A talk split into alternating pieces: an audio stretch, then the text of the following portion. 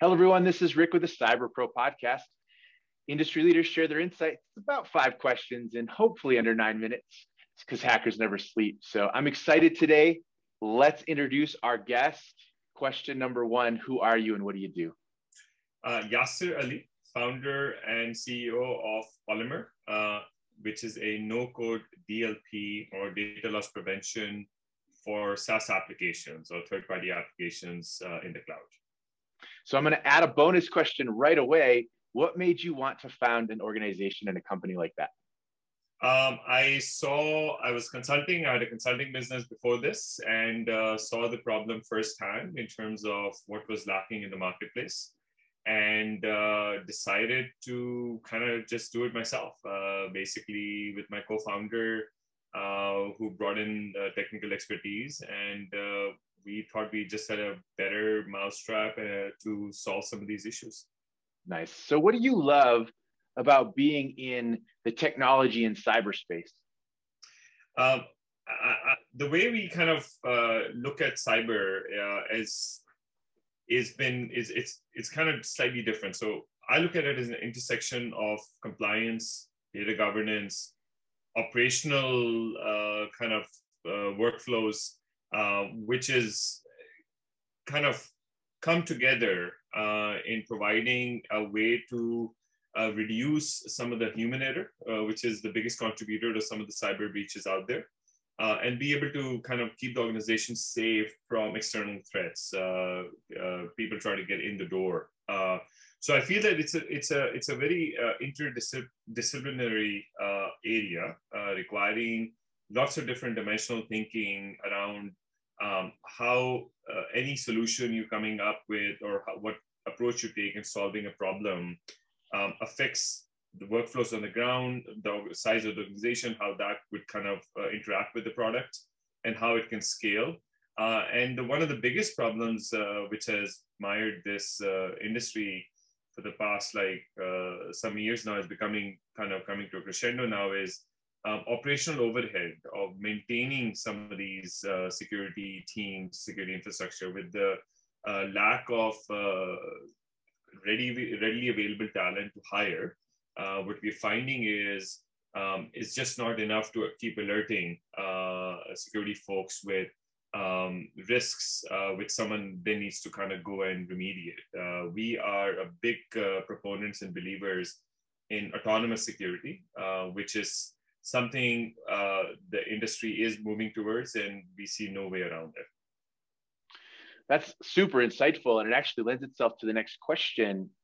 And I think you'll probably expound upon this, but we hear cybersecurity is a top concern, but but what does that mean to you? Um, uh, I think basics, uh, uh, first, uh, first principles in terms of uh, uh, the way the approach we look at it is um, hygiene. So it starts with the data. Uh, for us, uh, how uh, protected is your data, or even getting before that to basic principles, fundamentals is um, how easy is it to uh, grab that sensitive data sitting in the organization. Um, so we all, we look at this one dimension of uh, surface area of sensitive data within your systems or within your environments, um, internal and external. And if you start reducing the amount of readily available surface area from where data can leak uh, from uh, or exfiltrate from, uh, immediately the amount of risk uh, you have, even if someone gets in the door or tries to um, uh, attack your systems, gets reduced.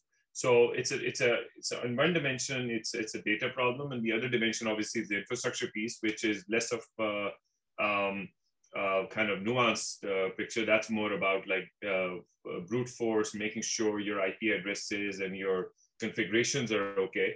Uh, we leave that to kind of other folks. Uh, our focus is kind of around like reducing the blast radius and, and be able to kind of interact with sensitive data without increasing the risk level of the organization overall.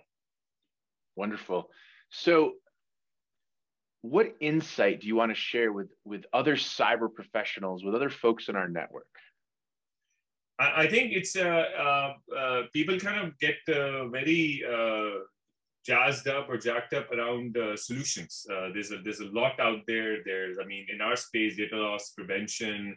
Um, you know, it used to be called CASBs, and DLP got a bad name, and then there's SASE, and then there's XDR, uh, a bunch of endpoint cloud, uh, uh, primarily cloud hosted kind of endpoints.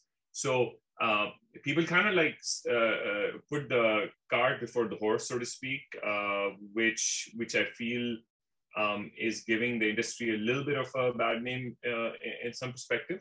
Um, so, uh, you know, going back to first principles, going back to what is it uh, that you're trying to achieve um, uh, as an outcome, and, and, starting with that is, is probably um, uh, keeps it simple to sell the story with the rest of the organization. Uh, one of the problems is from a C-suite angle.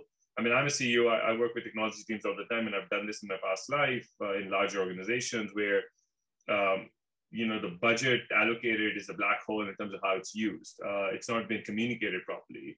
Uh, it's because the security teams or technology teams, if they're in charge of security, um, are not able to articulate uh, the business outcomes you're trying to drive towards or the risk outcomes you want you want to basically be able to measure or reduce them on.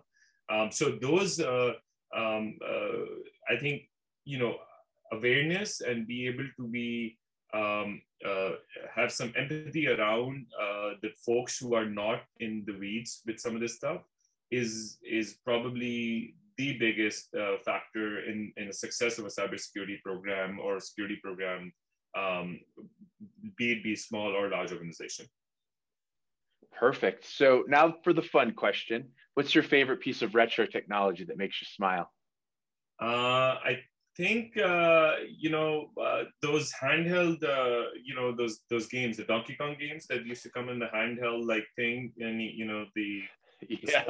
thing, which was like the portable thing you can carry around black and white, uh, and trying to beat the level. I, I we used to I used to play that all the time with my brother. So big fan of those, and I wish they can come back uh, because uh, those are so amazing uh, to play with, and they're just not the same on the iPhone or or Android. Well, and I remember the batteries lasted forever, and the noises that came out of those would annoy anybody. It was great. Beautiful. Yes. well, thank you, thank you so much for being on the Cyber Pro podcast. No, thank you so much for having me. Thanks a lot. This was fun. Thanks for watching the Cyber Pro podcast. You rock. Check us out for more content.